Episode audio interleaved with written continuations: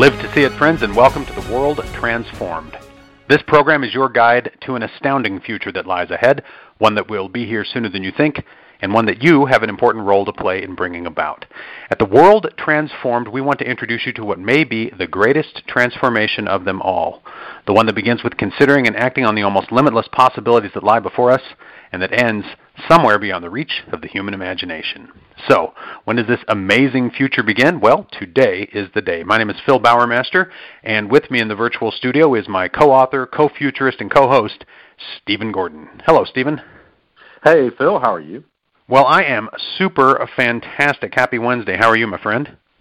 Man, I'm doing great. We are continuing an amazing week this week, right? Even though it's Wednesday and it's amazing, but that's no exception this week because we're all amazing all this week. In fact, if you ask me how I'm doing, the answer should be better than you think, right? That would be one way of putting it because we're working through a list of topics to be more positive about the future, compiled by Peter Diamandis, and the article was called, it was over on Singularity Hub, as you can see linked here, Why the World is Still Better Than You Think, New Evidence for Abundance. On Monday's show, we talked about why the global economy is better than you think, and tonight we're going to talk about why things are developing in the health field that are better than you think. This is great. Peter talks here about the fact that no matter where in the world you are, mortality rates have dropped precipitously over the last 300 years. And he gives a chart that shows life expectancy at birth in various countries. And it's one of those just, well, it's getting better everywhere. Everywhere you can show, including places that you don't think of as being on a particularly fast economic development track like Ethiopia or India. And yet, they've got some of the sharpest increases, don't they? Well, you know, in some ways, when things are terrible, there's low-hanging fruit available, right? Mm-hmm. You can quickly resolve some of these problems, and all of a sudden, child mortality can just shoot up if some of these very basic things are dealt with in places that are terrible. You can make things great quickly, or at least much better, right?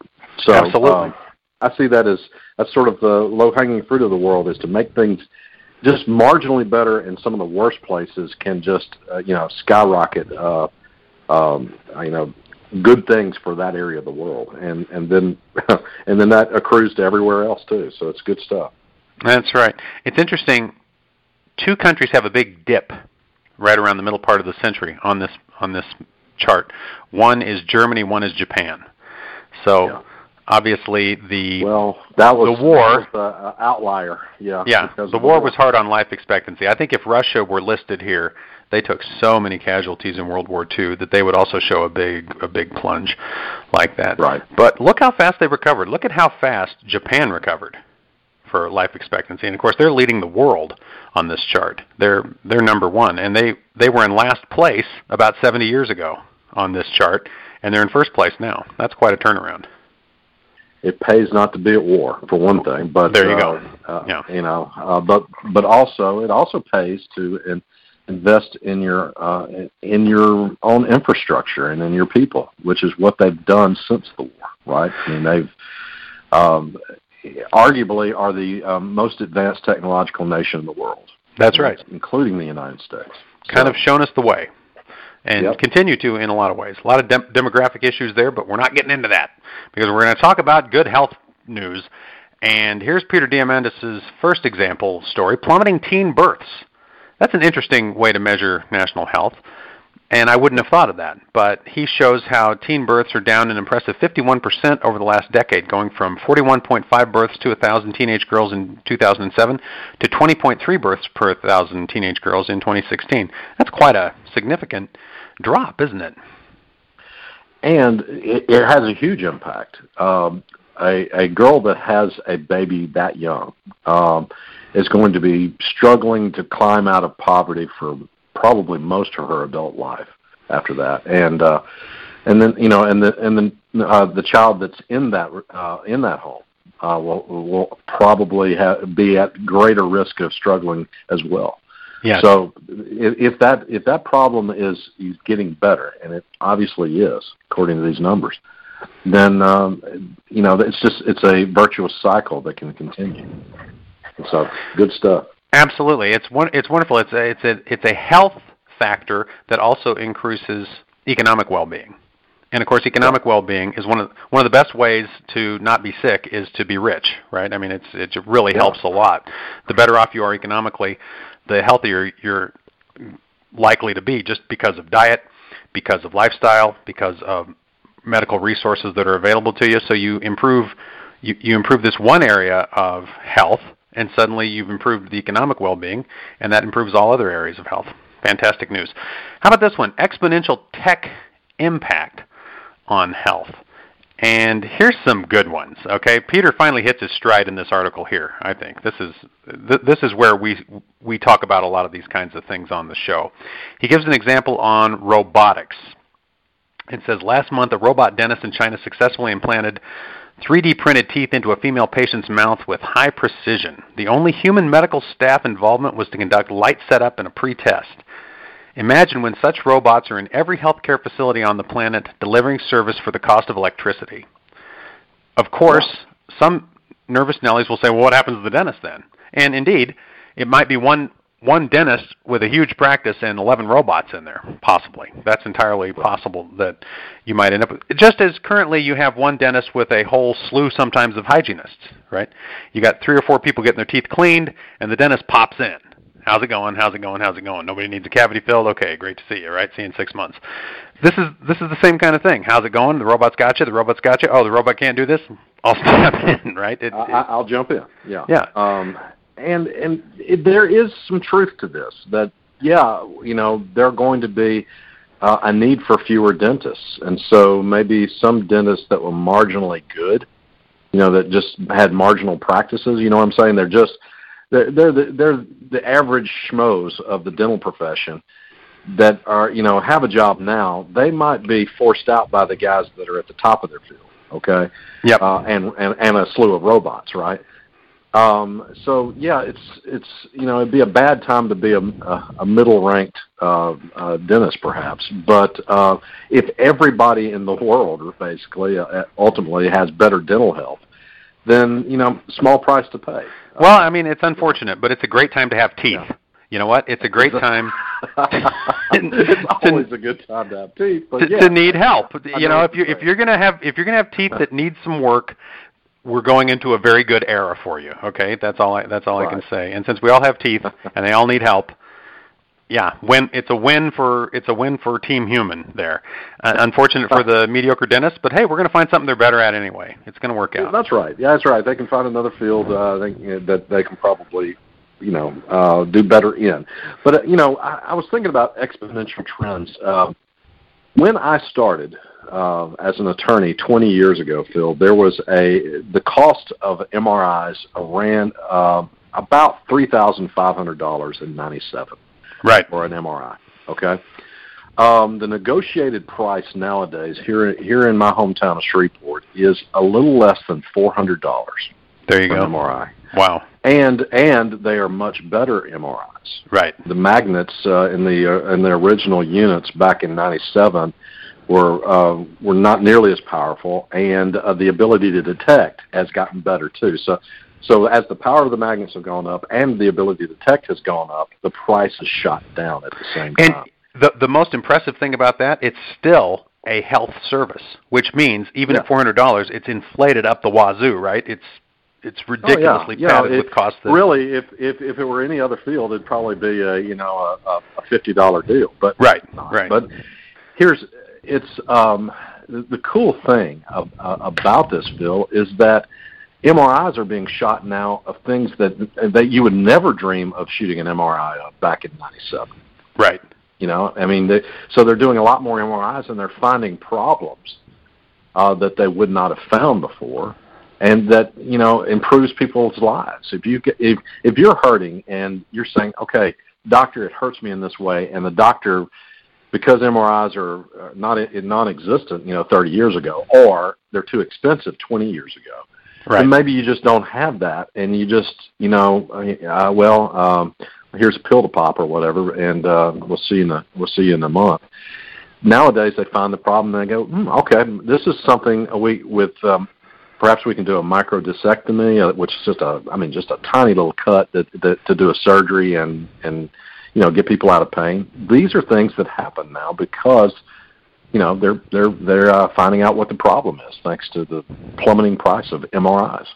I mean, you think about that, and you just multiply it by everything, right? Because we say doctors, we say dentists here, but multiply it by ER doctors, by every medical specialty you can think of, because it all follows suit. Eventually, you see the same thing happening in every doctor's office. And I love what you said about MRIs, because this is so true. We've got better technology, and doctors can see things. They can look for things they weren't looking for before because they can see things they couldn't see before. And one of the things we'll be talking about when we switch it over to our side is we've recently discussed the fact that artificial intelligence, machine learning, can see a lot of things that even doctors can't see, right? So suddenly you've got this virtuous cycle where the MRIs are getting better and the technology that's looking at the MRI is better than a human. Yeah, things can only get better there. I mean, that's AI comes back and says, here's why this person has got shooting pain down their right leg. It's right here, exactly. And so that's awesome. You know, when you can find out what's wrong and then get to fixing it, because there's just so many problems before people just lived with because there wasn't a good way to see what was wrong. Absolutely. Now we're seeing an exponential increase in capability, and, I mean, what you just described is an order of magnitude reduction in cost. Let's just see that happen across the board, and suddenly we've got what some might call, quote-unquote, affordable healthcare. Who knows? Okay, here's the next one. Virtual reality. VR is also entering the operating room. In July 2017, University of Minnesota doctors used VR to prepare for a challenging non-routine surgery, separating a pair of twins conjoined at the heart. Not only was the life-saving surgery a success, the VR prep gave doctors unforeseen insights that prompted them to accelerate the surgery by several months. You know, I read this and I hadn't even thought about this. Yeah. But this is wonderful. Every time, let me start that again. There is a first time for every doctor to perform any kind of procedure, right? There has to be. If you're a doctor, there's going to be the first time you do something. And you know what? The 20th time you do it, you're probably going to be a lot better than you were the first time that you did it. Right. But there's no getting around it. Except for working on cadavers in med school, you don't get to do it before you get to do it. With VR, your first time can be your 20th time. Your first time, you can be so much better at this than you would have been going in. It's not even funny. And, of course, because the virtual reality environment can provide feedback as we're going, even the very experienced doctors can learn a lot and can become much, much better at what they're doing than they would have been before. I had not even thought about the impact that VR is going to have on surgery, but I think it's going to completely revolutionize how doctors are trained and how much training goes on, kind of spot training in real time, but just right before performing an actual procedure.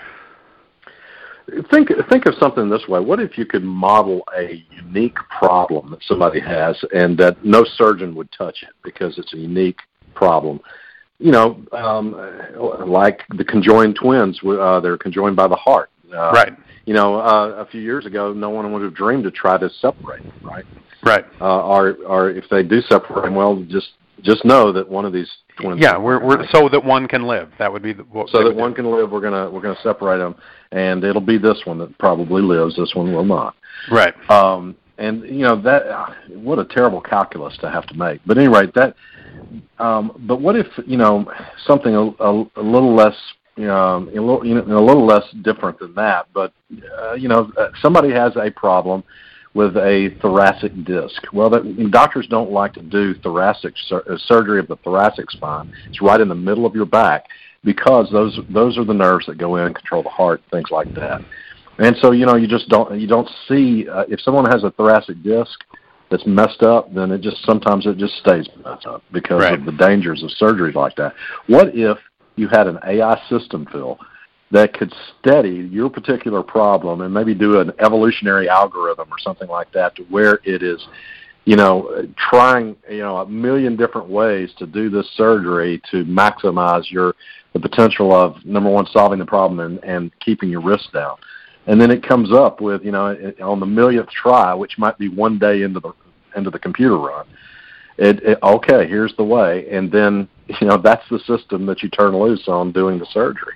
Yeah, well, when you think about it, this is how machine learning algorithms learn to play Atari video games. It's how they learn to beat the best human player in the world at Go, and it's how they've now learned to beat the best previous software at Go, and it's exactly how they will completely revolutionize surgery, that they will make it possible to perform procedures that were otherwise too difficult or too risky or just no one wanted to do it kind of procedures. Yeah. They're going to find new ways through this stuff that we can't even imagine what they are right now, because that's how they won Go, right? That's how they beat Atari. It's a zero risk situation when you're modeling it online, and you can try ridiculous things that are obviously going to kill the patient, and then you do the 11,000th ridiculous thing that's obviously going to kill the patient, and lo and behold, it works better than anything else that anyone's ever tried, right? Right. You can't do that in the real world, but you can do it in a virtual setting, and you can do it if you're a computer who has the ability to operate at 1,000,000 times the speed that we operate. Right, right. I mean, and by the 11th or 12,000th time they've done it, they're only a day into the computer run. Right, exactly. And that's pretty great. And so we'll see a lot of that kind of thing. So, I'm sorry. Go ahead, Phil. Absolutely, it's amazing stuff. And the last one here was CRISPR gene editing. And I tell you what, we're just going to swap that one over to our list, because let's talk about our notes on how health is improving worldwide. We've done a few recent shows on this. We did one, I don't know, a while back. It must have been in May of this year, called Anti-Aging Gets Real. So that's good news on the health front, talking about how one of China's top investors put $25 million into a U.S. anti-aging company. And we've done a series of shows since then, actually a series of shows where this has been mentioned. And after blockchain and after UBI, I think anti-aging is the phrase that shows up most often in my Twitter feed and my Facebook news feed, right? This is a phrase we're hearing a lot more, and we're seeing a lot more serious medical activity around anti-aging. Of course, this is good news on the aging front, but it's also good news on just about every other front, because treatments for aging end up being treatments for heart disease, diabetes, cancer. Everything else. You name it, yeah. All these... I mean, it's better if you're going to have to fight cancer, it's better to do it at age 20 than age 50 in some ways, right? That's right. You're healthier, and the survivability is so much higher. So what if you're actually age 40, right? And because you are a patient that is getting this anti-aging treatment, your body reacts like that of a 30-year-old. Right. Now, wouldn't you have a better chance of fighting anything else? Answer generally yes. It's another virtue. Right. You want to prevent cancer. There's hardly if it's possible to do. It's hard to even imagine a better way to make people cancer-proof than just to make them biologically younger. That would be the number one thing you could do, right? Heart disease, same thing. A lot of these, the same thing. I mean, they're two different ways of saying the same thing almost, right? When you talk about anti-aging, you're almost essentially describing disease resistance. You're essentially saying, let's make human bodies much, much, much more resistant to getting sick and breaking down. It means the same thing. Right. We also did a show, this would have been even earlier in the year, I think it was in maybe February, about a new Alzheimer's treatment that fully restores memory function. And we'll talk about the show we did just last week about some medical breakthroughs where we've talked recently about there was a little girl who suffered severe brain damage and was cured of the brain damage, and then just last week we talked about a man who had been in a persistent vegetative state who had been brought out of that state. So we're seeing all kinds of evidence that situations where once they would have said it's a write-off, the brain won't work anymore, this person is done, is no longer the case. When you can wind back from Alzheimer's, when you can wind back from the kind of brain damage that girl suffered from nearly drowning, when you can bring somebody out of a persistent vegetative state, this is a whole new world. And these are just the very beginnings of these kinds of treatments. We're going to see a lot of really spectacular stuff. Absolutely. Absolutely. I think the low-hanging fruit with gene editing are the single-gene diseases. And that is sickle cell anemia, Huntington's disease. There are a few other diseases like that. A error in one gene in your body can cause it. And, you know, if we can go and correct that one gene and do so in a way that hits a large enough percentage of the cells in your body with the correction, then you know the problem could be potentially solved. And so, you know, I look forward to seeing, you know, first the single gene diseases, and then after that the diseases that are from more complicated. They have more than one gene involved. So.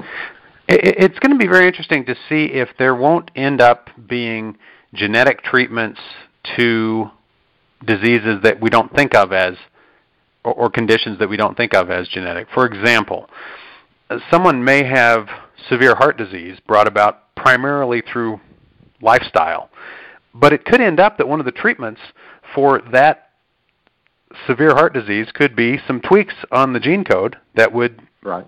Help bring the heart back to a healthy state and also make it resistant to some of the stuff that was causing damage to it in the first place. In fact, I believe, I couldn't find the link for it, but I believe we talked about reversing heart failure earlier this year. I couldn't find the link. I know it's in there somewhere, and I'll try to add it to the show notes later. But obviously that's right up there with reversing brain damage. We've always seen heart failure as a one-way street. Once the heart stops working as well as it did, you can count on it not working as well 5 years from now, if you've got 5 years left, and 10 years from now, definitely it won't be working as well as it did. That basically it just sort of peters out over time. Heart damage is permanent.